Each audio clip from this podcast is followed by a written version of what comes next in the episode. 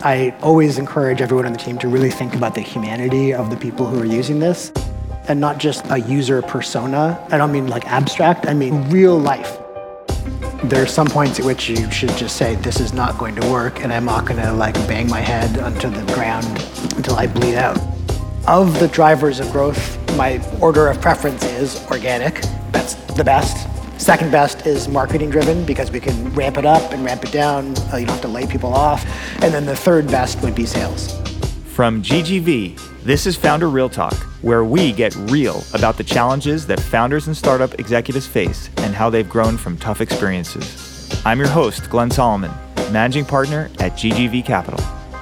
On this episode of Founder Real Talk, I have Stewart Butterfield, the founder and CEO of Slack, as our guest. I interviewed Stewart live at GGV's recent Evolving Enterprise event. I hope you enjoy this really interesting interview. During my conversation with Stewart, you'll hear me refer to some very impressive business metrics. Updated May 2018 numbers for Slack include over 8 million daily active users, over 3 million paid users, with two thirds of the Fortune 100 now as Slack customers. And Slack is truly global, with customers in more than 100 countries.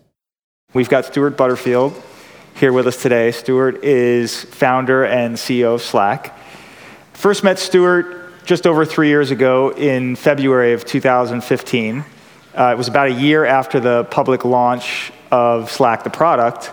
And during that time when we met, I remember him telling me that the company was under 100 people, was doing about 500,000 daily active users on the system, and had, in terms of ARR, had just gotten to about a, a low double digit millions. The company was really exciting, but but much earlier in its development.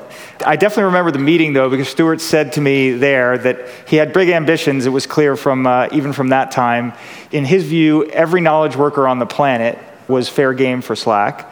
And he thought that the, the primary element of a knowledge worker was shifting from Microsoft Office type documents to a much wider variety of digital artifacts created by cloud services.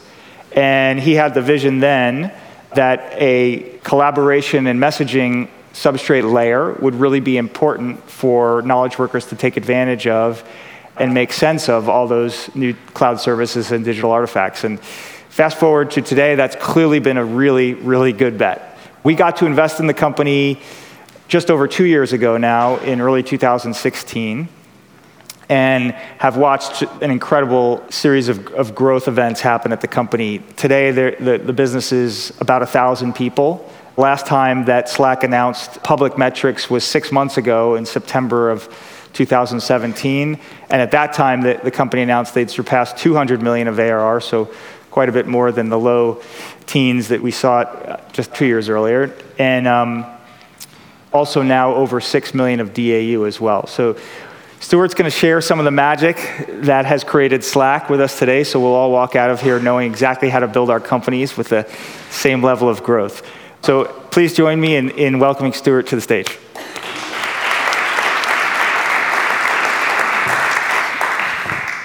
So, Stewart, what's the secret? Get super fucking lucky. So, uh, right place, right time, that, that really helps a kind of a counterintuitive name introduced a lot of resistance, so people were more likely to remember it. I honestly have no idea. I hope that I'm self-aware and smart enough to know that any attempted explanation is just going to be completely post facto and not at all helpful for anyone on a go forward basis. There you have it. Let's just go get yeah. beers. Uh, but let me tease out a couple things, or try to anyway. So, you know, your, your background really is as a consumer consumer focused technologist. You started Game Never Ending, you built Flickr, and you really even started Slack as a game company, Tiny Speck, building Glitch. Now you're sitting here as the CEO of probably the fastest growing enterprise software company ever, at least amongst the top couple ever. Is that a happy accident, or is there something about the consumer DNA that the company started with that's helping kind of catapult Slack forward? Yeah, I think there is. Um, and, and a lot of our team, we have a, a, ton of people who came from, say, Salesforce, and before that were like old school Oracle, so real enterprise background. But also, we've hired from Google, from Facebook, from Twitter, and I think it helps. I think there's actually there's another more fundamental theme though. So I'm I just turned 45, so I went to college in the early 90s, 92. I got my first account on the school's Unix machine and was exposed to the internet. And it was probably like six months or so before the web became a real phenomenon and kind of took off. So there wasn't much web then, but there was Usenet, there was email, there was a Unix program called Talk, which is like an early messaging program. There was IRC it just completely blew my mind. Like it, it was amazing thing. I was always uh, like halfway into computers when I was when I was really young. Um, we had an Apple II, and I taught myself to code horrible, stupid games in, in Apple Basic. But then it wasn't until I discovered the internet that I really uh, got deeply interested, and it's that use of computing technology to facilitate human interaction that I think is the common theme. So when blogging started, um, I was an enthusiastic blogger from like maybe 1999 through 2002 or something like that, and then I couldn't keep it up. And I really wanted to start a game company, not because I'm interested in games per se, but I'm interested in play as a pretext for social interaction. So I would watch my father play bridge. He wouldn't play bridge against the computer because there's no human on the other end, so it wasn't as fun. But he also wouldn't have invited those same three people over to the house just to hang out. There was something about the game of bridge, the trash talking, the competitive, the exercising that analytical part of the brain that made it much more interesting. So the game was like a whole world collaboratively created, way too intellectual, not a good commercial idea. I learned that once and then had to learn it again. And when we switched to working on Flickr, it was the same thing. So it's computing technology to facilitate human interaction. And my favorite early review of Flickr, like this is early 2004, so like 14 years ago, was it's massively multiplayer photo sharing. Because it was the first time that people like would put photos out there and have an interaction. You could publicly search and you could form groups and stuff like that. Um, so we tried again with the game, and I look at Slack as obviously there's a there's a whole bunch of layers on top of this now, but as um, that same Usenet, IRC inspired, massively multiplayer game inspired, social network inspired approach to helping people work together. Hmm. Given that you have some people from very traditional enterprise backgrounds and folks from consumer companies, how have you found ways to make to, to bring out the best in everybody and, and still keep that heritage we kind of have two different businesses that are mutually supportive, um, but they, they definitely they operate in, in fundamentally different ways. It's um, probably a, a, little bit more than half of our revenue is like entirely self-serve, and there's a couple different ways we can we can talk about that. We can say like what sales touched as it appears in Salesforce, who's paying with credit cards versus who's on an invoice, the size of the organizations, and there's a fuzzy middle where like maybe a salesperson answered two questions, maybe they were really small but they had had to be on an invoice or something like that. But it's probably a, like 55% self-serve and 45% sales driven and it's slowly shifting so we're close to 50-50 i think two or three years from now at, at um, hopefully 5 or 10x the scale it'll be more like 60-40 but even our biggest customers and a lot of our biggest customers are other enterprise software companies so literally all of them started self-serve. All of them started with like a work group, five people, eight people who were really interested and curious, didn't go through the procurement process, didn't talk to anyone in policy or legal or security or IT or any of the places they were supposed to talk to. Um, just took out their credit card and paid for it, and that became ultimately the best possible kind of lead. So when we first kind of wrapped our heads around how we wanted to talk about this internally, it was the infinity symbol, but with some arrows on it to like to indicate there was a flow, and the self-serve business which we internally call retail, and then the sales-driven business, which we internally call bespoke, on the other side. And having those big, like the marquee customers, um, big customers in retail, in government, in academia, in like shipping and logistics and just like everything, all of those, uh, like the big names, help reinforce this as a tool that is trustworthy for the smaller customers, which are the ones that eventually become big customers. So, kind of that self reinforcing wheel there. Yeah. Great. So, the founding of Slack is, is now, there's a lot of mythology around your pivot. Mm-hmm. And we don't need to get into the, the details of pivot, but I think for this group, given that we've got a lot of entrepreneurs in the room, uh, it'd be helpful to talk about like the process you went through to think about okay, this isn't working. What are we going to do next? Wait a minute. This tool we built for ourselves may be our business. Mm-hmm. And then how you dealt with the aftermath of that decision. Yeah. You know, dealing with, with employees, dealing with your investors at the time. Because um, that's, that's a big change. And a lot of, you know, a lot of people who are starting younger companies obviously have to think about if it's not full pivot, just reorientation over time. And so we'd love to hear your thoughts there. Yeah, it's a, it's a really tough one. So, I mean, first of all, there are distinct decisions. One was to shut down the game, and then at some time passes, and then we decided that we're going to pursue Slack because there's other ideas, and we debated, do we want to shut the company down, start a new company, all that kind of stuff. So, for the first one, it's interesting because you hear, like, in the lamest pop parts of Instagram, like just follow your dreams. I don't know why I'm blaming that on Instagram. Just like as a regular pop culture phenomenon, um, if you just believe hard enough, it'll happen. All the way to the you know potentially more rigorous, academically backed research into perseverance and grit and resilience and all those things. Um, and you have to persist in your belief beyond the point at which it's reasonable. And I think that's true. And yet, also, there are some points at which you should just say, "This is not going to work," and I'm not going to like bang my head onto the ground until I bleed out. And we don't want anyone bleeding out no, here. No one, no one bleed out. I, I don't. Remember, there's like a, a, saying, or like certainly a, a concept that like, if you've thought about firing someone, you should just definitely fire them. Um, like if you, if you, I don't mean that if it, you, it, occurs to you for a millisecond, but if you have had persistent thoughts about whether you should fire someone, you should just definitely fire them. And it was a little bit the same with this. So if you ever thought I should give up on this business, that's not an indication that you should just definitely give up on the business right away. But there was a point at which I realized that I had lost faith, right? I didn't believe. I thought that I could probably will myself to pretend and go through the day like I believed and like maybe be really plausible and convince people, but I didn't. I didn't actually believe. And at that point, I feel like the chance of ultimate success of that, like working out, is about 0%. You know, like maybe some miracle happens.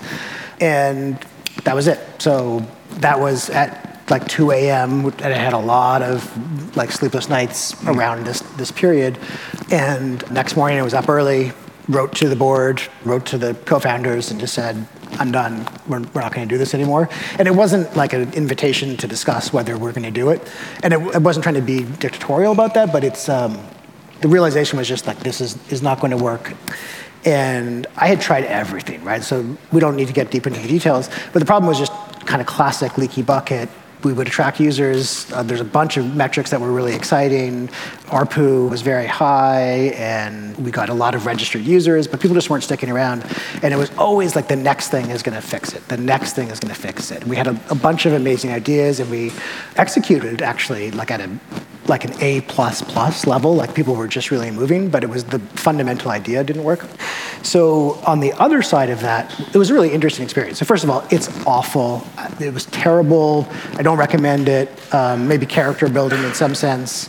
We were lucky enough to shut the company down when we still had like five and a half million dollars in the bank, so we could afford to do things in a nice and elegant way. We made sure that everyone got a job, and we took all the assets and the material that we had created for the game and made them part of the public domain. We offered all of the customers their money back, or they could let us keep it, or we could donate it to charities. We were able to do that and, and kind of earn some good karma, but it still it sucks. I mean, and I've told this story many times, but the morning that I told the employees, like the, now it's two days after this, telling the board and the co-founders, stand up. We're having a special all hands. Everyone's already nervous because why are we having an all hands today?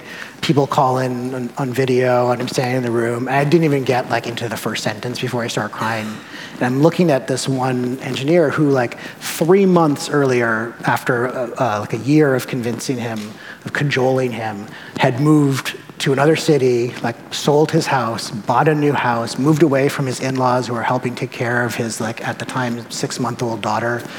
And I had to tell him he doesn't have a job anymore. So there's no like I don't want to make it sound like it's glamorous and cool and stuff like that. It's it was really off. I mean, happy ending because we hired him back and now he works at Slack and everything's super cool. But it didn't necessarily come out that way. And then I had interesting interactions. I'm, I'm be curious to know if you would have had the same reaction, but I think this is the VC mindset. It's like, well, we've already lost a third of our money on these idiots, so there's no point getting a third back. Just keep going, roll the dice, see if you can do something.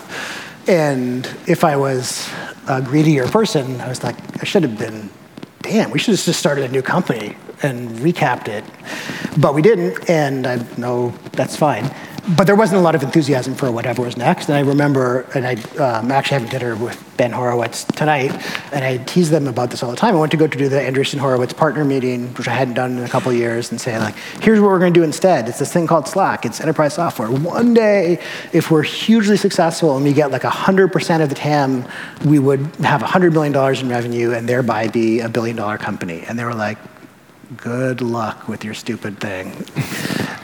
And I don't mean to suggest that they weren't personally supportive. They were in- incredibly supportive. So was Accel um, and all of our other investors at that time. But uh, there wasn't a, a, huge belief in this. And there also note that w- what we thought was like the maximum. Ten years in, we do everything perfect. It's a hundred million dollar a year business. So we didn't realize how big it was going to be. Interesting. Okay, so one of the reasons it got so much bigger than you initially thought it might was, you know. Uh, a go-to-market model that was incredibly organic, self-service, mm-hmm. um, and really rapid customer adoption.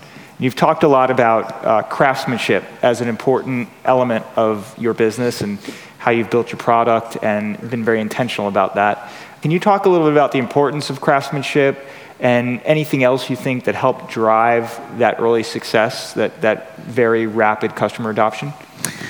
Yeah, so uh, I, I, had the experience. We started Flickr. Flickr was not around for very long as an independent company. Got bought by Yahoo. I had never worked at a large company before. Yahoo at the time was about uh, like 10 or 11,000 people, and I'd never been exposed to real enterprise software before, and I was like, oh my God, this is ridiculous. Like the thing we use for the 401k and the payroll, booking vacation, the performance reviews, all the internal communication tools. I mean, nothing wrong with Yahoo, it's just that's what the vendors were like, and you know, the kind of classic, you don't sell to the end users, and so it doesn't matter. And I remember thinking back then, like, I should get into enterprise software because this shit looks easy. um, so I remember being an end user. I always encourage everyone on the team to really think about the humanity of the people who are using this and not just like a user persona. I don't mean like abstract, I mean specific. I mean, this person got in a fight with their spouse the night before and they're stressed because their kid is not doing well in school and they had to take them and now they're going to be late and it started raining I mean, like the real life, like they think they might have ulcerative colitis or like just, you know, like then they sit down and now they're going to wait for the app to launch. And now it takes four seconds instead of one second. So, how does that show up in NPS for us down the road? I think that obviously made a big difference. I mean, the fact that people could try it on their own because we chose the freemium model, and I am a believer in survivorship bias, so it's true that we did a whole bunch of things right in the beginning. I don't want to say that's because we're such geniuses, but like, I'm here because we did a bunch of things right, and if we were equally smart and had made different choices, I wouldn't be here, right? But the, the freemium model and the care and attention of human beings combined to people try it, they use it, they like it, and unlike any other piece of enterprise software, virtually except for maybe some of the companies here today in 2018 more broadly, they would tweet about it. They would tell their friends, like at the cafe, they would say, "Hey, we're using this great software at work. I love it." And that just that doesn't happen, right? So that was a huge assist, and we found you know very difficult to get off the ground initially. Like the let me back up. November 2012 decided to shut down the game. December 2012 decided we were going to make Slack. January 2013 we started working on it. March 2013 we're able to, to use it. Look, we had done enough. By about May of 2013 we tried to convince some other people to use it and realized how hard that was going to be because um, we're trying to convince a whole group of people to change a fundamental behavior all at once. August we did kind of a, a private beta, and then February 2014 we actually launched. So I don't even remember what the question was now. Thank you for the timeline. Going back to the model, right? Yep. And being able to, you know, get this this flywheel going so quickly and driving growth. It sounds like your focus on product was yep. a big part of that. I um, remember where we were going with this. So, as hard as it was to get a company to really try it, and when I say really try it, it wasn't like someone downloaded the app and then launched it once, right? Like you actually have to get other people in. The minimum activation metric for us is three people have created accounts. You have to have sent the invites, they have to accepted the invites, and 50 messages sent. So like that's like zero That's the very beginning of it. Once you get someone to try it, though, very likely to persist. Um, once someone gets like further on down, like to what we internally call second activation, is 2,000 messages sent, irrespective of anything else. I don't know if this is still true because I haven't done this in a long time. Customers who got to like the third activation point, almost all of them are still using Slack.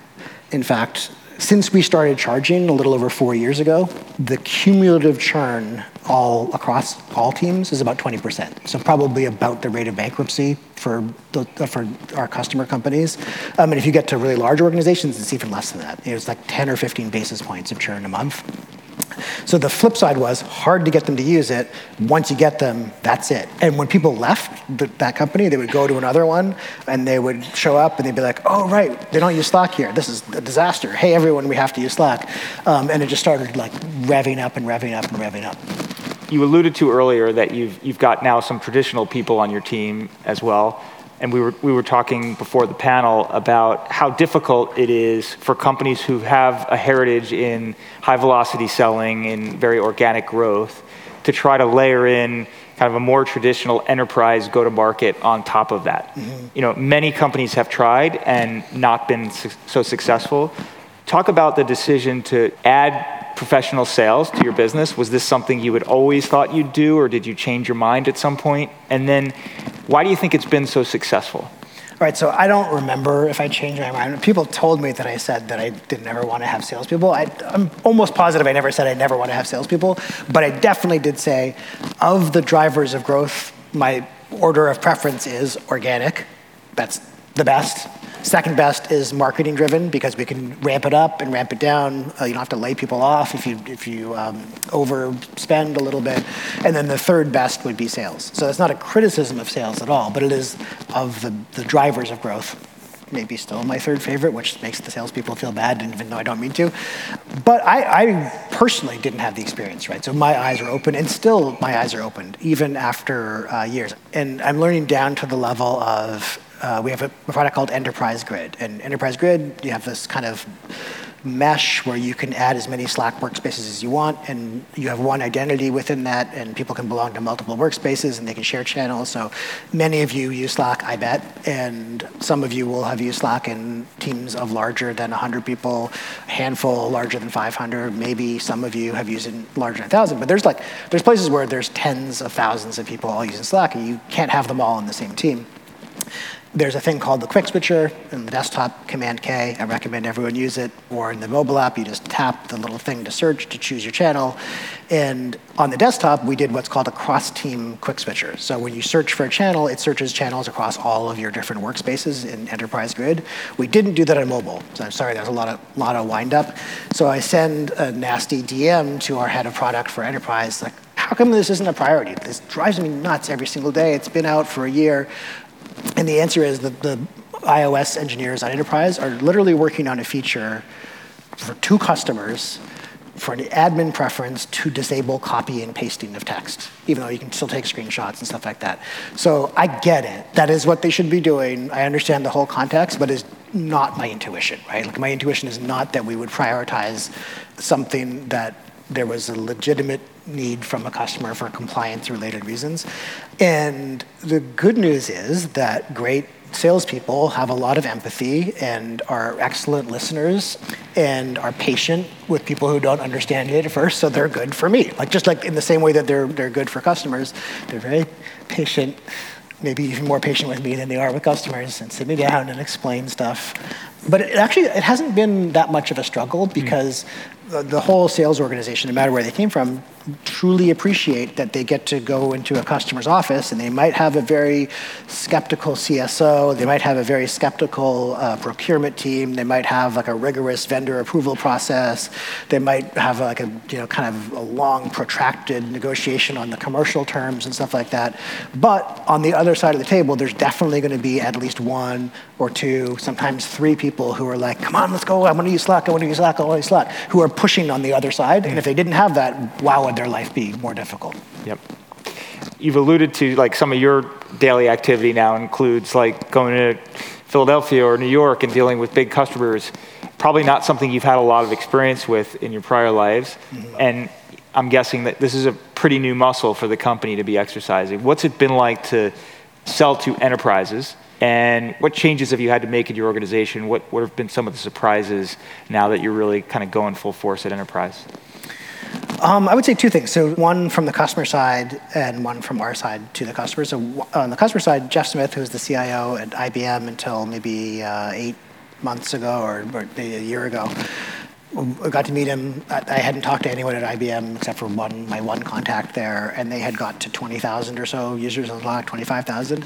And I had thought of CIOs, like my platonic ideal of what a CIO was, uh, was not like Jeff. They were there to enable people and they were in a supporting role.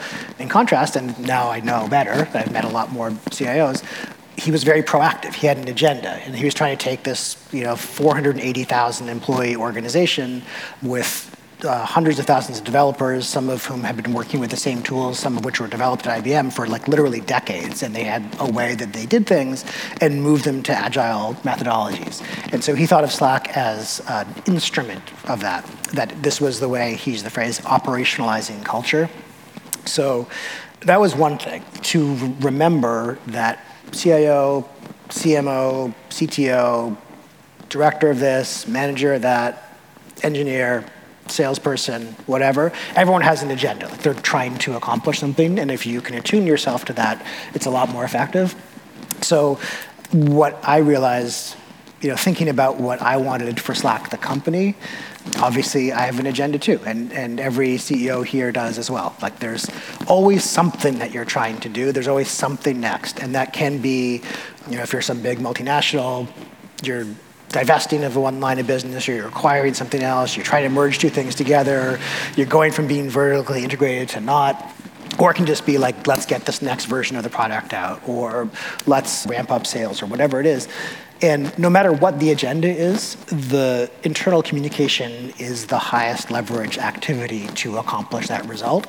And Slack is an incredibly effective tool and incredibly malleable in terms of the channel membership and the structure and how communication flows through the organization to accomplish whatever it is you're trying to accomplish.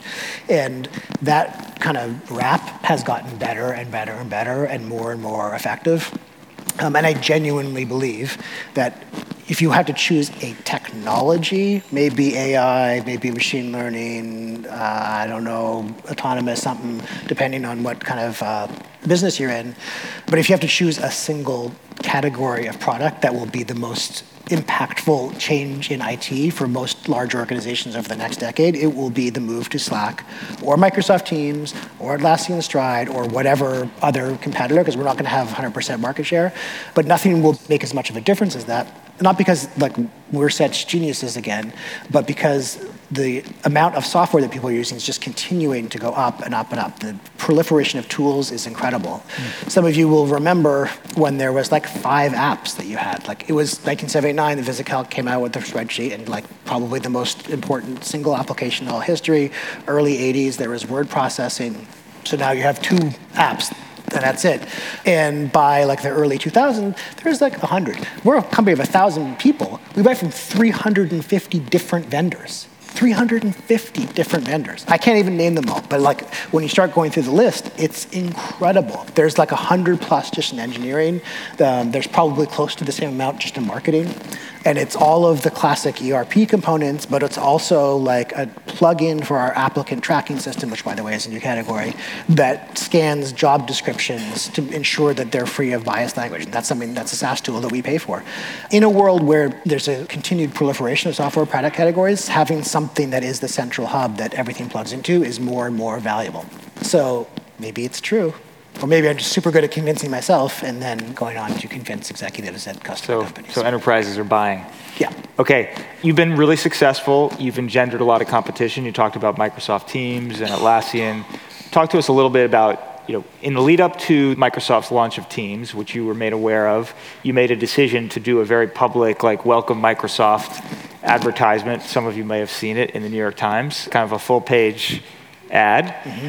You got a lot of I'd say, negative press yep. over that issue. Going back in time, would you do something like that again? What lessons did you learn, what do you yeah, think other people uh, can derive from I think that? We actually we literally had an all hands this morning, and we were talking about competition, so it's super fresh. So well, definitely wouldn't have published that exact letter. And if even if we had like another half day, I think there's a couple phrases that had we changed them, it would have been received in a slightly different way because it was genuinely our advice to Microsoft. On the one hand, I don't regret it because that was our biggest day ever for signups the day that Microsoft Teams launched. The next day was our second, or broke the record again, so now is, is our record there were, uh, I might have the exact number wrong, I think 109 articles written about the launch of Microsoft Teams. 100% of them mentioned Slack, and 107 out of the 109 had Slack in the headline. So we just fucked up their day. um, so from that perspective, I don't regret it. On the other hand, there was a negative reaction, much more here in the Bay Area than where I was when it happened. I was in New York, and I was meeting with some people who had flown up from Atlanta that morning, and they were super jazzed. They showed me the copy of the New York Times that they had shown to their boss that morning and gave me a high five and stuff like that. So anyway, here was the slide that we put up. This came from our general counsel, David Schellhase, paraphrasing him a little bit, but it was competitor aware customer obsessed. And so, in retrospect, I think I would have done it because the point wasn't to think about it in terms of competition. And this is something, the more the competition heats up, and by the just for context, um, not everyone watches this as closely as I do, obviously. Think about IE versus Netscape. So, like, Netscape server was expensive and valuable, and people needed it because there was no other alternative. And then IE comes out with a server product that is free and IE the browser is free. And wow, that's a difficult challenge to withstand. So for us, it's not just that Microsoft Teams is free to people who use Office 365, it's that there's 100 million of them already, and it's provisioned by default. So it's turned on for every single one of those companies unless you go and manually turn it off. So they have perfect distribution to all of those 100 million people, and they're giving it away for free. The good news is it's not working. And uh, maybe I'll pause there because I'm not sure where, where you want to go with the question, but I can talk more about the dynamics there or the reaction. Well, the specifics around Microsoft notwithstanding, the fact that you now have deep pocketed competitors mm-hmm. changes the game. And the fact that you're going after enterprises where, yes, there's lots of people who are like, I want Slack, I want Slack, but there are other influences that go on in Absolutely. large organizations. Yep how do you navigate those landmines as you move in enterprise uh, successfully, and, and where you've where you've had any hiccups? Like, what have you tried to learn from those those situations? This might be sound naive, but I think there's just like one thing to learn, which is more and more and more about the mindset of the person that you're talking to, which is so the minds of the customer, more and more about what their concerns are, what their objectives are, what's influencing them, and why. So, I mean, that matters to the utmost in terms of making a competitive choice. Customers generally do not believe or have this as, as, a predisposition, from my perspective, we are asking for a, somewhere between 2 and 5% of the value that we create for our customers. So we're creating like $1,000 of value on a per employee basis, and we're asking for 100, depending on where, you know, what plan you're on, stuff like that, or, you know, like that. It's, a, it's an order of magnitude. So no customers think that. Zero customers ever think that. In fact, because it's a new category and it's showing up as a new thing, it's like it was zero dollars last year, and now you're saying four million dollars this year. What? This is nuts. But I can I can hear that it's nuts from a company that has like 90 billion in revenue. So this is now I don't know exactly how many zeros to put after the decimal, but you know it's like it's an incomprehensibly small percentage of anything that they can care about, but this is what they care about. And I literally have had the whole company repeat after me in an all hands. In the long term, the measure of our success will be the amount of value that we create for customers. And like they had to repeat it a couple times because it's just absolutely true. In the same way that people say about the public stock markets, in the short term it's a voting machine, and in the long term it's a weighing machine sure, there's all kinds of historical accidents and they're all kind of nasty tactics and there's like weird things that can happen, but it's exceptionally rare for a company to be very successful commercially over the long term without some kind of scam. Like you, you have to actually be delivering something that, that people truly appreciate and get value out of. Sounds good. As long as you keep on doing that, we'll be all right. Seems like it's been working for you so far. Okay, so we're going to go to our speed round. Okay. I'm going to ask you a couple questions, just Say the first thing that pops into your mind. Okay. You do some startup investing. What qualities do you look for in a founder and an opportunity? I just invest when like VCs that I like say you should invest in this, or if it's a friend's company, and otherwise I don't really do much. So I'm busy. Okay, so look. So if you want Stewart to invest in your company, Tell, get some VC to come find me. us first. That's that's the answer there. Okay.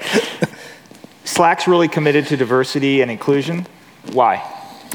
I do believe that we'll get better business results. That's honestly not why, because I think that those like studies that say that are kind of like studies that say fat is bad for you, now sugar is bad for you, go back and forth. It's hard to actually, like econometrics is a hard science. But because I've been around here for a while, I have seen the massive amounts of wealth created, and I've seen how concentrated it is and how powerful the networks are. This is not a lightning answer, so I'm going to wrap it up. Um, but because I think it's a better thing for the world, and um, it makes Slack a more interesting place to work for me personally, and I think for everyone else. Okay. You tweet out all kinds of interesting stuff that you're reading. Talk about like a favorite book or a source of information that's helped you as a, as a founder and a leader. All right, well, I got two recent ones. So this is I have a heavy recency bias all the, always, but these were like very impactful. So one was called Crucial Conversations. I'm very bad at having difficult, or I used to be very bad at having very difficult conversations with people. This was like literally one simple trick kind of thing that was incredibly impactful for And me. that's a book? That's a book. It's called Crucial Conversations. And a second book, a woman on our customer experience team two years ago made a beautiful inscription in the beginning of the, of the book. It's called Leadership and Self Deception. I was like, oh, that sounds like really like something I could use. And I put it on the coffee table, kind of like so maybe I'll remember to read it. And then uh, after a year, I was like, hmm, I should probably really read this book. It definitely sounds like something I could use. And I put it on my bedside table. And then a year later, I finally read it. I wish I had read it before. Uh, I just bought it for the whole senior leadership team, for the whole exec team, and then the feedback was, let's buy this for the whole senior leadership team. So I just gave it out to them. Really amazing. Leadership. And, Leadership and self-deception is the name of the Okay. book. Self-deception. Yeah, All it's right. like three or four hours. By the way, it's not a masterpiece of fiction, so don't. This is not going to be like Ulysses or Moby Dick or something like that. It's more practical. Okay, last question for you. And we asked this one of Sarah also. She had a great answer. Yep. So no pressure. What's the best interview question you like to ask when you hire people? Yes. Um, I'm going to preface this with, by saying that I'm not a great interviewer, and so I don't do that thing where everyone has to, I have to interview everyone because I'm just, I'm not, I I feel like I have a 50-50 hit rate. But my most recent one, that I, I do like this, the question is, so at some point you were born, and now you're here, what happened in between?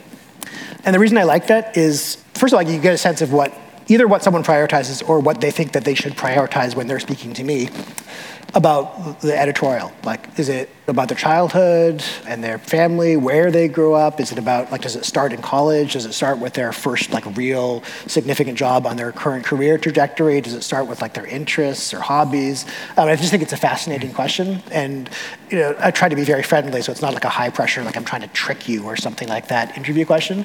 But it is really fascinating to think of, like, if you're asked to say, what is the story of your life? Where do you start? Well, for Stewart, what's happened in between has been pretty amazing, and we're looking forward to more great stuff out of Slack. So thanks so much for, for coming here and joining, Yeah. joining us, and uh, please, everybody, help me in thanking Stewart.